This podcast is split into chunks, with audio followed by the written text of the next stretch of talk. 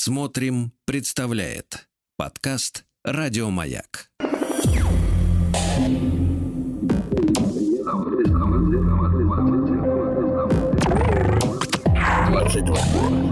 Объект 22. Объект 22.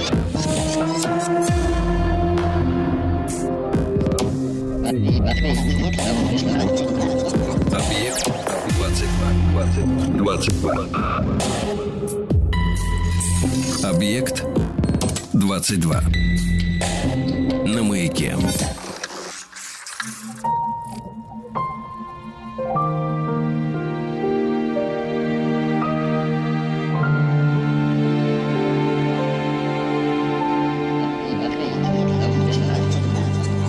Объектив 22.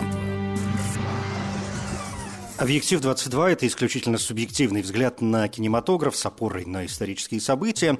Я Евгений Стаховский, доброго вечера, если хотите. И сегодня, в общем, в очередной раз принес вам некоторую коллекцию фильмов, которые так или иначе связаны с одной темой.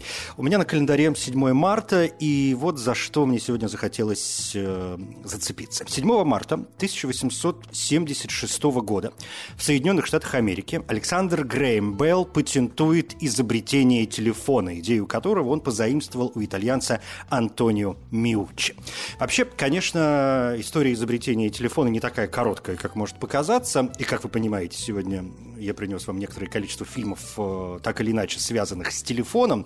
Ну, то есть, что значит с телефоном? Сегодня телефонные аппараты в том или ином виде появляются чуть ли не в каждом кино. Ну, может быть, за исключением совсем уж исторических фильмов, да? Если там какая-нибудь драма, комедия, не знаю, даже будущее. В общем, что-то такое происходит. Но есть фильмы, где телефон играет довольно важную роль. И вот, в общем, набросал себе списочек фильмов, которые, мне кажется, довольно интересными. И как минимум интересными, некоторые из них так еще и с точки зрения истории кино.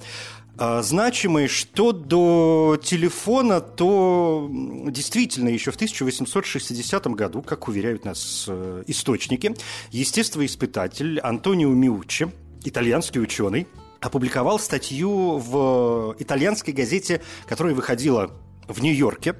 И в этой статье он рассказал о своем изобретении, способном передавать звуки по электрическим проводам. Свой аппарат Меуччи назвал «телетрофоно». 28 декабря 1871 года он подал заявку в патентное бюро США на изобретение телефона, и это была заявка уведомления, которая предполагала право на изобретение в течение 1 года и возможность полноценно запатентовать устройство на 17 лет. Он смог показать свое изобретение вице-президенту American District Telegraph Company, мистеру Гранту.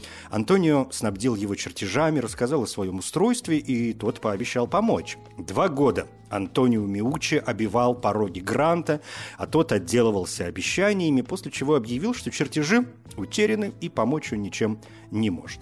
Антонио так и не смог найти инвесторов для своего предприятия. Он 3 года продлевал заявку, а в 1874 году уже не стал этого делать. В свою очередь, в 1861 году немецкий физик и изобретатель Иоганн Филипп Рейс продемонстрировал другое устройство, которое также могло передавать музыкальные тона и человеческую речь по проводам. Аппарат имел микрофон оригинальной конструкции, источник питания, гальваническую батарею или местную батарею и динамик. Сам Рейс назвал сконструированное им устройство «телефон». Что до Александра Белла, то тот, конечно, долгое время работал над созданием мультиплексного телеграфа, и в ходе опытов к нему пришла идея создания телефона. 2 июня 1875 года он услышал слабое эхо, доносящееся из телеграфного приемника, и это событие подтолкнуло его к работе над созданием телефона. Он приказал своему помощнику сделать аппарат для передачи звука, и на следующий день прототип телефона был готов. Аппарат, испытанный 3 июня 1875 года, работал очень плохо и не мог служить для устойчивой связи. Томас Уотсон, его помощник, назвал этот телефон «горьким великим разочарованием, а историки связи и коллекционеры прозвали его «виселицей» за характерную форму. Тем не менее, опыты продолжались, и поверенный Александра Белла подал заявку в патентное бюро на свое изобретение 14 февраля 1876 года. В этот же день поверенный изобретателя Элиша Грея из Чикаго подал предварительную заявку на устройство для передачи и приема вокальных звуков телеграфным способом. И по этому случаю были многочисленные споры о том, кто и правда первым изобрел телефон, но, тем не менее, 7 марта 1876 года Александр Белл получил патент на изобретение телефона, и впоследствии этот патент назовут самым дорогим патентом в истории. Это что касается, значит, легкой вступительной речи. Теперь давайте все-таки к кинематографу. И, знаете, ну вот как-то обычно я иду приблизительно в хронологическом порядке. Сегодня, раз уж и с самим аппаратом непонятно, что происходит с его историей, то давайте из кино пойдем, вот как пойдем. Первый фильм, который мне почему-то вспомнился, связанный с телефоном, я сам очень люблю этот фильм, довольно часто его пересматриваю, мне кажется, он совершенно прекрасный. Это фильм, который называется «Телефонная будка». Наверняка вы его знаете, довольно популярная картина Джоэла Шумахера, фильм 2002 года, и главную роль в нем сыграл Колин Фаррелл. Премьера этого фильма состоялась на международном кинофестивале в Торонто, и потом он уже был показан в кинотеатрах, и понравился и критикам, и публике. Что до сюжета, то речь там идет об молодом, в общем, человеке, Стюарте, которого играет Колин Фаррелл, и он такой нью-йоркский делец, в общем, довольно лживый, довольно хвастливый, и каждый день приблизительно в одно и то же время он звонит молодой актрисе, к которой у него есть определенные, как сами понимаете, намерения, отношения к ней, да, и на ее счет у него есть намерения, и которой он не сказал, что вообще-то он женат. И особенность этого ежедневного телефонного звонка была в том, что он всегда это делал из одной и той же телефонной будки на улице возле Таймс-сквер, и там он еще снимает обручальное кольцо, уж не знаю, видимо, какие-то мистические моменты его тревожит. И вот в один прекрасный день он, поговорил, повесил трубку, и вы знаете, что, мы часто видим это в кино, что можно позвонить на телефонный аппарат. Сейчас телефонные аппараты «Пойди найди днем с огнем», тогда еще можно было. Где сейчас они кое-где встречаются, на всякий случай, или для истории, опять же. И вот он повесил трубку, и раздается телефонный звонок в этой телефонной будке, он берет трубку, и какой-то мужчина на том конце провода начинает ему угрожать, и говорит ему, что либо тот сейчас загладит все свои проступки, либо я тебя сейчас убью, поскольку я за тобой наблюдаю, и через прицел оптической снайперской винтовки. И все. И на протяжении полутора, как минимум, часов продолжается вот это даже не противостояние, а такая психологическая дуэль и собственный внутренний моментальный экзистенциальный кризис этого парня, который находится в телефонной будке. Это, конечно, прекрасный, в общем, триллер, наверное, в котором и с саспенсом все в порядке, и он держит в напряжении. Вообще, сценарий был написан довольно давно. Сценарист Ларри Коэн вынашивал идею съемок этого фильма очень много лет, и он даже еще в 60-е годы 20-го, разумеется, века представил план этого фильма Альфреду Хичкоку. И Хичкоку даже понравился этот проект, но они зашли вместе со сценаристом тогда в тупик, потому что не смогли найти серьезных элементов, которые оправдывали бы присутствие главного героя в телефонной будке на протяжении, в общем, практически всего фильма. И это при том, что Хичкок, как мы знаем, был режиссер и сценарист достаточно изобретательный, чего стоит только его фильм «Веревка», где, в общем, мы на протяжении всей картины пребываем в одном помещении вместе с какими-то людьми, причем зная, что в этом помещении еще находится труп. Роскошная картина, к телефонам не имеющая никакого отношения, но вот что-то как-то вспомнилось.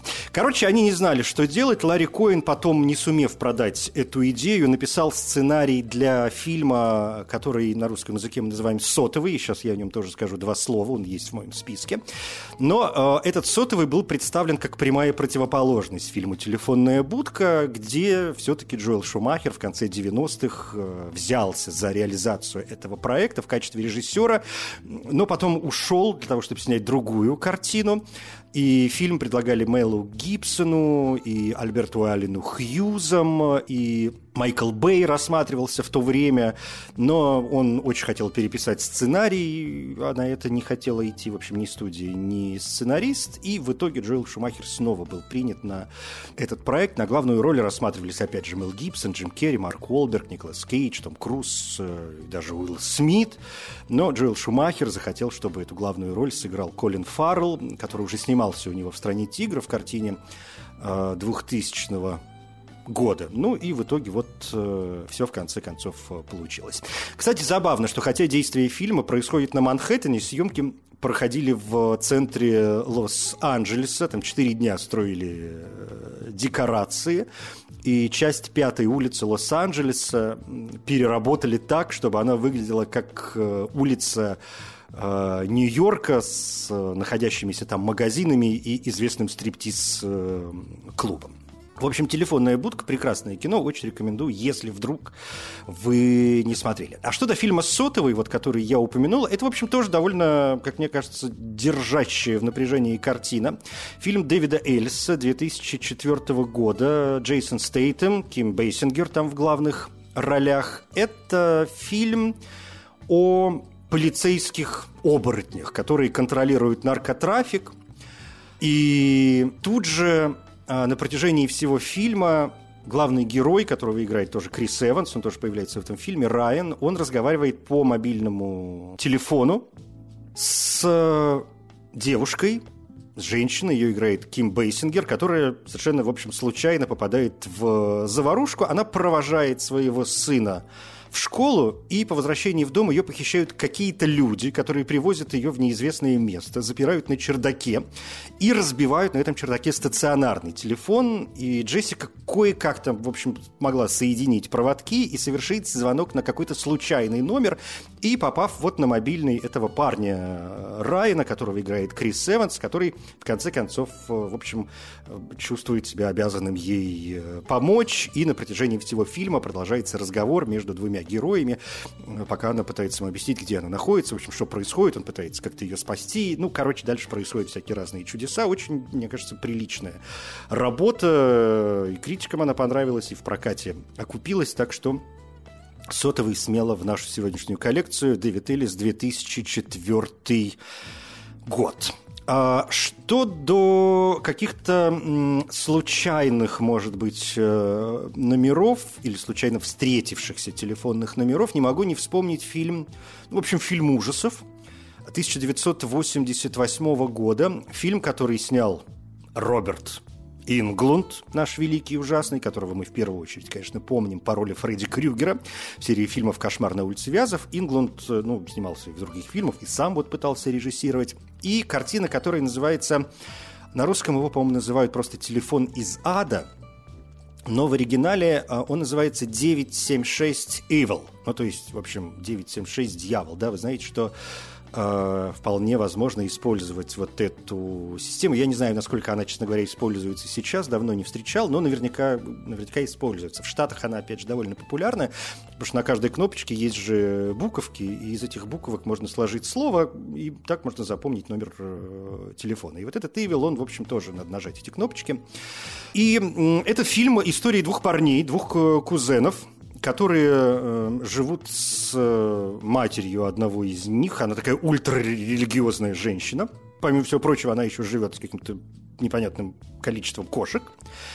И в итоге, ну, если так совсем коротко, без предыстории, потому что, ну, предыстория там, конечно, легкая есть, но вы узнаете, когда посмотрите фильм, что до номера телефона они как-то сталкиваются с номером, вот начинающимся на 976, который является какой-то телефонной линией, рекламируемой как предсказание будущего. Вы платите несколько там долларов в данном случае, и вам как-то по телефону гадают. Надо сказать, что 976 – это действительно телефонная станция. Сейчас она не существует. Это система телефонных номеров с повышенным тарифом, да, вы знаете, бывают там какие-то специальные номера, дозваниваясь на которых нужно платить больше, меньше и так далее. И система 976, она была как раз очень популярна в конце 80-х годов 20 века, а потом она была заменена кодом 900. И 900 существует и по сию пору. Ну и, короче, парни сталкиваются с этим номером, начинающимся на 976, и выясняется, что это линия, которую использует сам сатана для того, чтобы соблазнить простых смертных. Ну, то есть, понятно, что он обещает им нечто, а взамен требует, сами понимаете, что. Не могу сказать, что это прям супер кино, что оно прям обязательно для просмотра, но для поклонников, в данном случае, Роберта Инглунда и для любителей вот таких дьявольских историй, в общем, вполне, как мне кажется, прилично. 976 Evil, ну или на русском, как я уже сказал, он называется, по-моему, «Телефоны из ада» или «Телефон дьявола». Вот, точно, «Телефон дьявола», его иногда попросту называют, 1988 год. Продолжая телефонно-ужасную тему, надо как минимум вспомнить относительно недавнюю картину 2021 года. Это фильм, который называется «Черный телефон», да, фильм, который стал тоже, в общем, довольно популярный. Это сверхъестественный фильм ужасов, снятый Скоттом Дерриксоном. И это экранизация одноименного рассказа Джо Хилла, написанного в 2004 году. Фильм рассказывает о том, ну, то есть он начинается с того, как в 1978 году серийный похититель детей и убийца по прозвищу Грэбер бродит по улицам пригорода Денвера.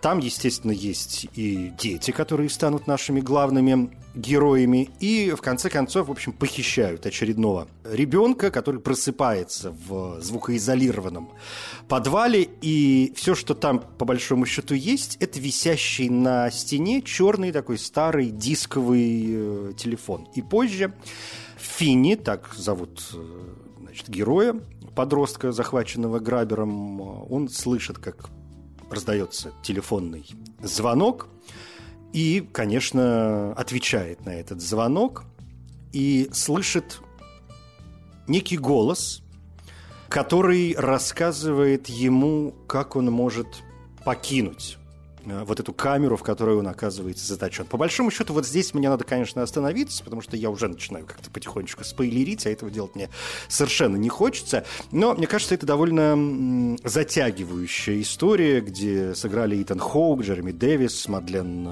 Макгроу.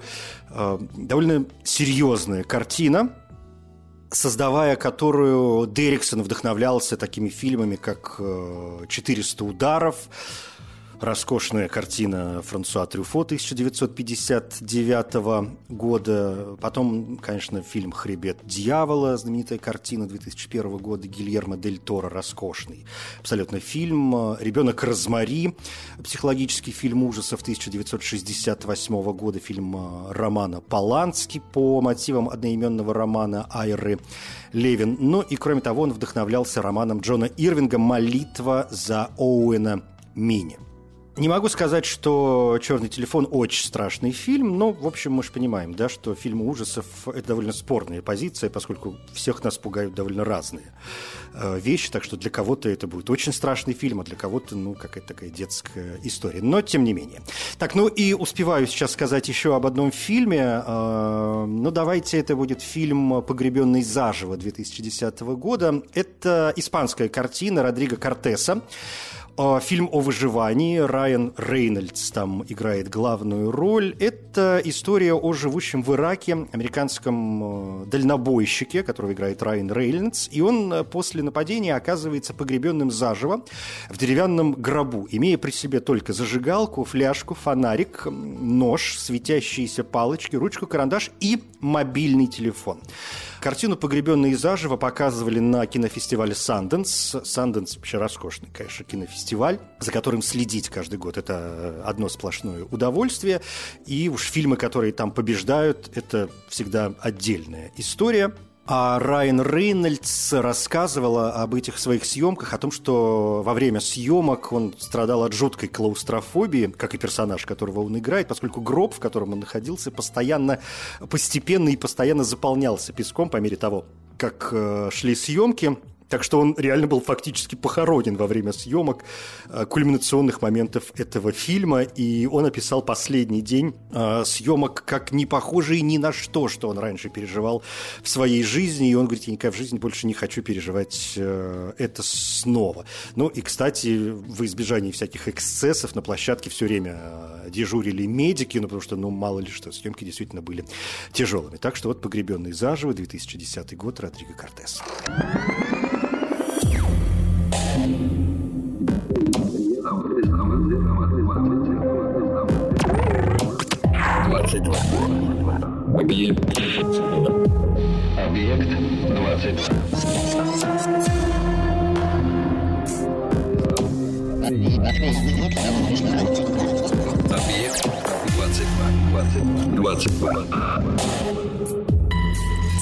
Объект 22.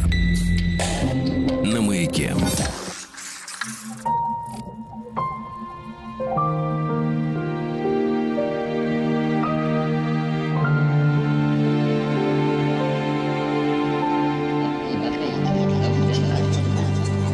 Объектив 22.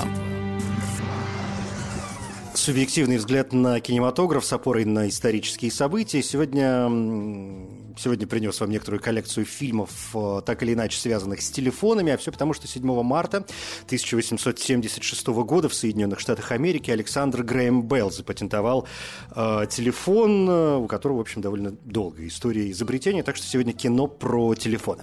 Вообще, наверное, вот здесь, продолжая всю эту историю, надо сказать, что, как вы понимаете, есть фильмы, которые просто называются «Телефон», и я в данном случае вспомнил бы сразу две южнокорейских картины. Я очень люблю южнокорейское кино. Надеюсь, что некоторые из вас, во всяком случае, ну хотя бы тоже. И вот эти два фильма, они довольно интересные. Один из них... То есть это не ремейк, да, один другого. При том, что один сделан в 2002 году, а второй сделан в 2015. И они оба называются реально «Фоун», и там на корейском, уж не знаю, как на корейском, «Телефон», но это не важно. И по-русски они называются просто «Телефон». Картина 2002 года – это фильм ужасов, тоже сверхъестественный. Фильм южнокорейского режиссера Ана Бён-ки. Речь в нем идет о журналистке, которая после расследования некоторых скандалов начинает получать на свой мобильный телефон звонки с угрозами. Она меняет номер телефона, переезжает в пустой дом, который принадлежит ее сестре. И однажды ее дочь отвечает на какой-то анонимный телефонный звонок, который поступает на новый номер этой журналистки. Затем она кричит, теряет сознание. И, в общем, дальше начинает развиваться события с постоянными анонимными звонками. Потом там появляются действительно какие-то довольно страшные вещи. Но окей, скажу в скобочках, чтобы вас как-то заинтриговать. Да, не без призраков все это дело. Ну и как часто бывает в южнокорейских фильмах, не могу сказать, что все заканчивается прям каким-то хэппи-эндом. Все время намекают южнокорейские картины на какое-то продолжение. Ну, может быть, это вот тот самый вариант. Очень заманчивая работа. Телефон 2002 года. Что до телефона 2015 года, здесь совершенно другой сюжет, но тоже не без сверхъестественного. Это скорее боевик, триллер. Ким Бон-джу его снял, и это его режиссерский дебют. Речь в нем идет о мужчине, у которого умерла жена, и некая аномалия магнитного поля позволяет ему разговаривать со своей женой по телефону. Причем жена его находится в этот момент в прошлом.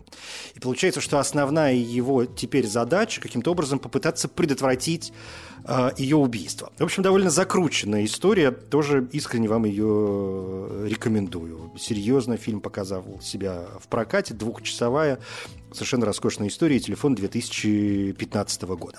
Ну, окей, раз уж мы в Азии, то давайте вспомним еще одну местами страшилку, хотя это такая комедийная страшилка.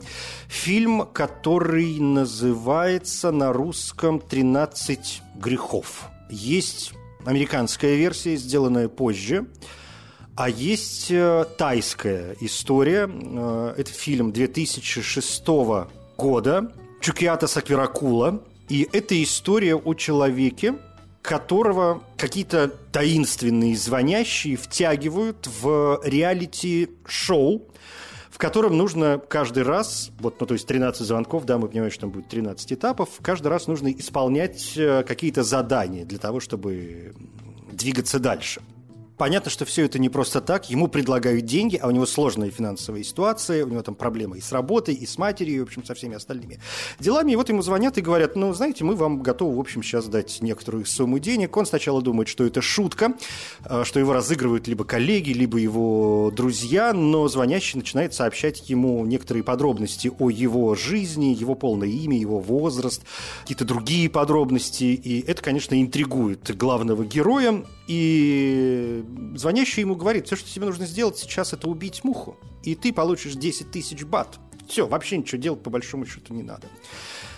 И муха реально вокруг него летает и донимает его все то время, когда он стоит на лестничной площадке, а он на лестничной площадке, когда ему раздается телефонный звонок, и звонящий даже говорит, что у него поблизости есть свернутая газета, возьми ее и прихлопни эту самую муху. Тот берет бумагу, шлепает муху, и тут же получает сообщение, что 10 тысяч бат переведены на его банковский счет. Но тут же звонит снова телефон, и звонивший говорит, что, значит, ты получишь еще больше денег, если теперь съешь эту муху. Это будет следующее задание. Ну и, короче, дальше процесс начинает развиваться и приводит, конечно, к сумасшедшей развязке, из которой каким-то образом надо выпутаться. Так что вот 13 грехов.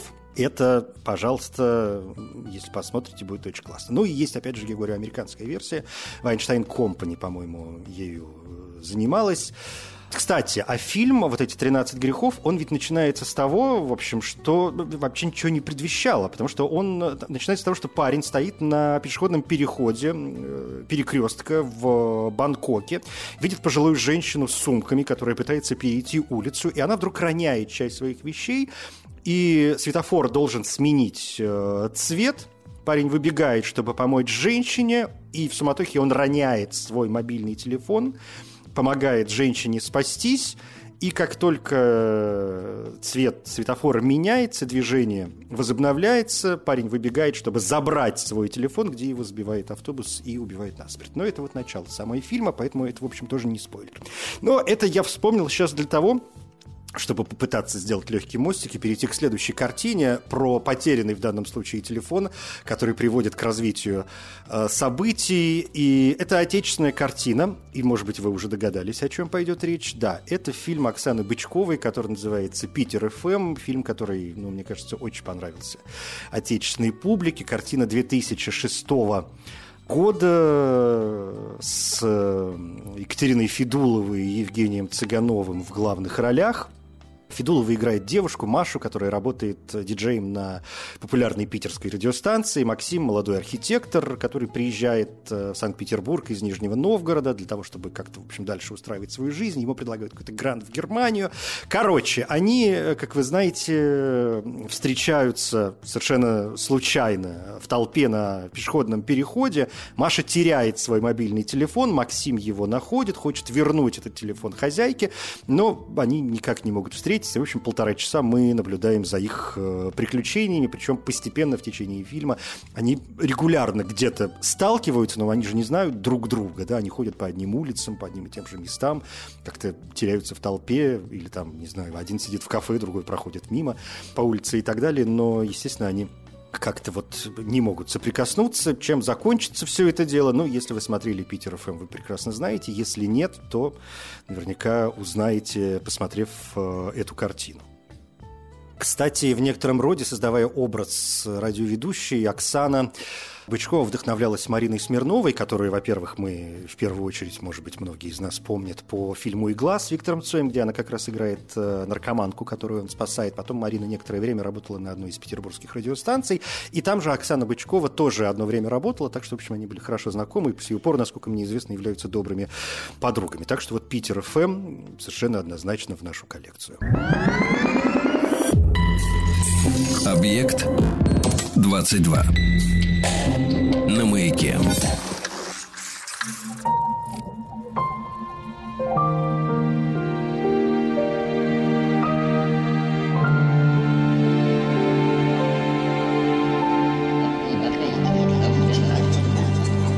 Объектив 22.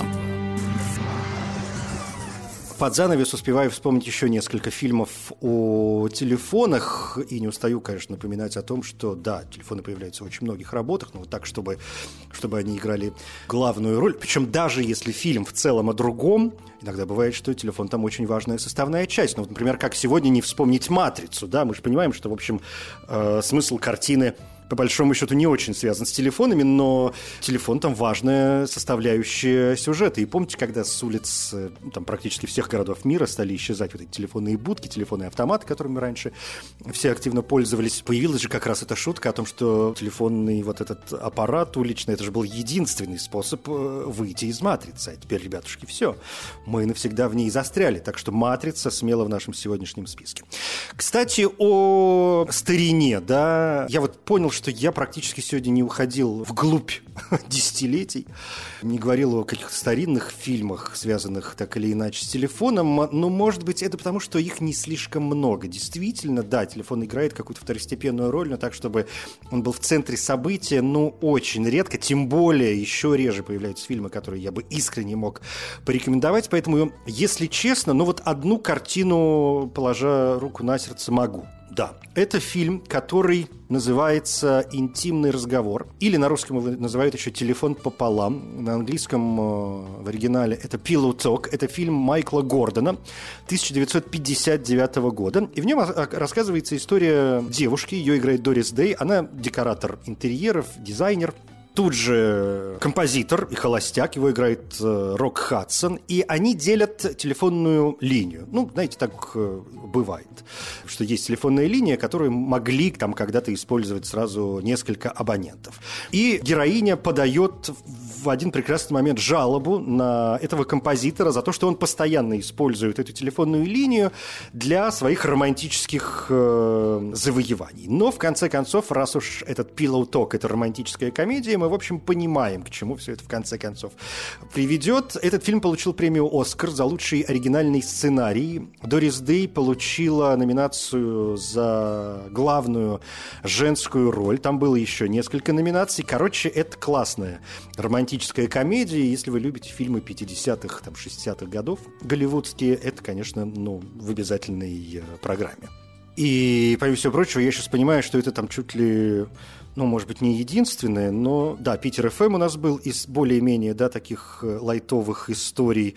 И вот «Телефон пополам», да, этот интимный разговор. Потому что все остальное, о чем я сегодня вспоминал, это или триллеры, или какие-то жесткие боевики, или, в общем, фильмы ужасов. Ну, давайте продолжим. Я очень хочу вспомнить две отечественных работы, но одну оригинальную, вторую не очень. Оригинальная картина – это фильм «Текст». Есть еще и расширенная версия до сериала. Картина Клима Шипенко 2019 года с Александром Петровым в главной роли. Мне кажется, очень хорошая работа, где главный герой, отсидев в тюрьме по ложному обвинению в распространении наркотиков, выходит на свободу и хочет отомстить своему обидчику, человеку из органов. И, в общем, он практически моментально начинает ему мстить, он его убивает и начинает пользоваться его мобильным телефоном, как бы показывая, что тот жив, но просто занят всякими разными делами. И мы наблюдаем за этим процессом на протяжении, ну, или там нескольких серий, или на протяжении одного фильма. Очень достойная работа, номинированная и на «Золотой орел» в некоторых номинациях, и показанная на кинофестивале российского кино «Ван Флёре», и фильм, который получил премию «Ника» за лучшую сценарную работу. В общем, «Текст» — это обязательная программа. Вторая картина, о которой хотел бы я вспомнить, но относительно отечественная, это фильм, который называется, дай бог памяти, «Громкая связь». Да, от «Квартета И». Тот же 2019 год, но, как я сказал, это так называемый отечественный фильм, потому что в основе там итальянская картина Паоло Дженовезе, которая называется «Итальянские идеальные, простите, незнакомцы». Это 2016 год, роскошная картина, которая была номинирована на национальную кинопремию Италии «Давид де Донателло» в 8 категориях и получила награду за лучший фильм и лучший сценарий. Этот фильм «Идеальные незнакомцы» знаменателен еще и тем, что чуть ли не каждая страна решила сделать свою версию. Ну и вот у нас она есть тоже. Речь в фильме идет о том, как несколько человек собираются на такой дружеский ужин, и один из них предлагает сыграть в игру, а именно зачитывать вслух все приходящие сообщения и сообщения в социальных сетях, звонки ставить на громкую связь. И, в общем, у нас нет секретов. Давайте посмотрим, чем мы все занимаемся на самом деле. Ну и, конечно, игра затягивается и из комедийной начинает приобретать драматический характер. Драматический характер же, или трагический характер, приобретает и игра в картине «Обратный отсчет». Это тоже 2019 год, но это американский и уже снова фильм ужасов, в котором на вечеринке друзья предлагают девушке загрузить в ее мобильный телефон приложение под названием «Обратный отсчет». Приложение, которое показывает, предсказывает, сколько времени осталось до смерти там каждого конкретного пользователя. И, значит, девушка решает сыграть в эту игру, она загружает это приложение и видит, что ей осталось жить всего 3 часа. Она избегает садиться в машину со своим подвыпившим парнем и получает уведомление о том, что она нарушила пользовательское некое соглашение. Ну, короче, начинает эта история развиваться, и мы в итоге получаем довольно заманчивую историю. С удовольствием я бы сегодня сказал еще о фильмах «Лок», «Тревожный вызов» и «Виновный», причем в 2 версиях 2017 и 2021 года, но просто их позволю себе отметить. Это «Объект-22», Евгений Стаховский. Спасибо. Еще больше подкастов «Маяка» насмотрим.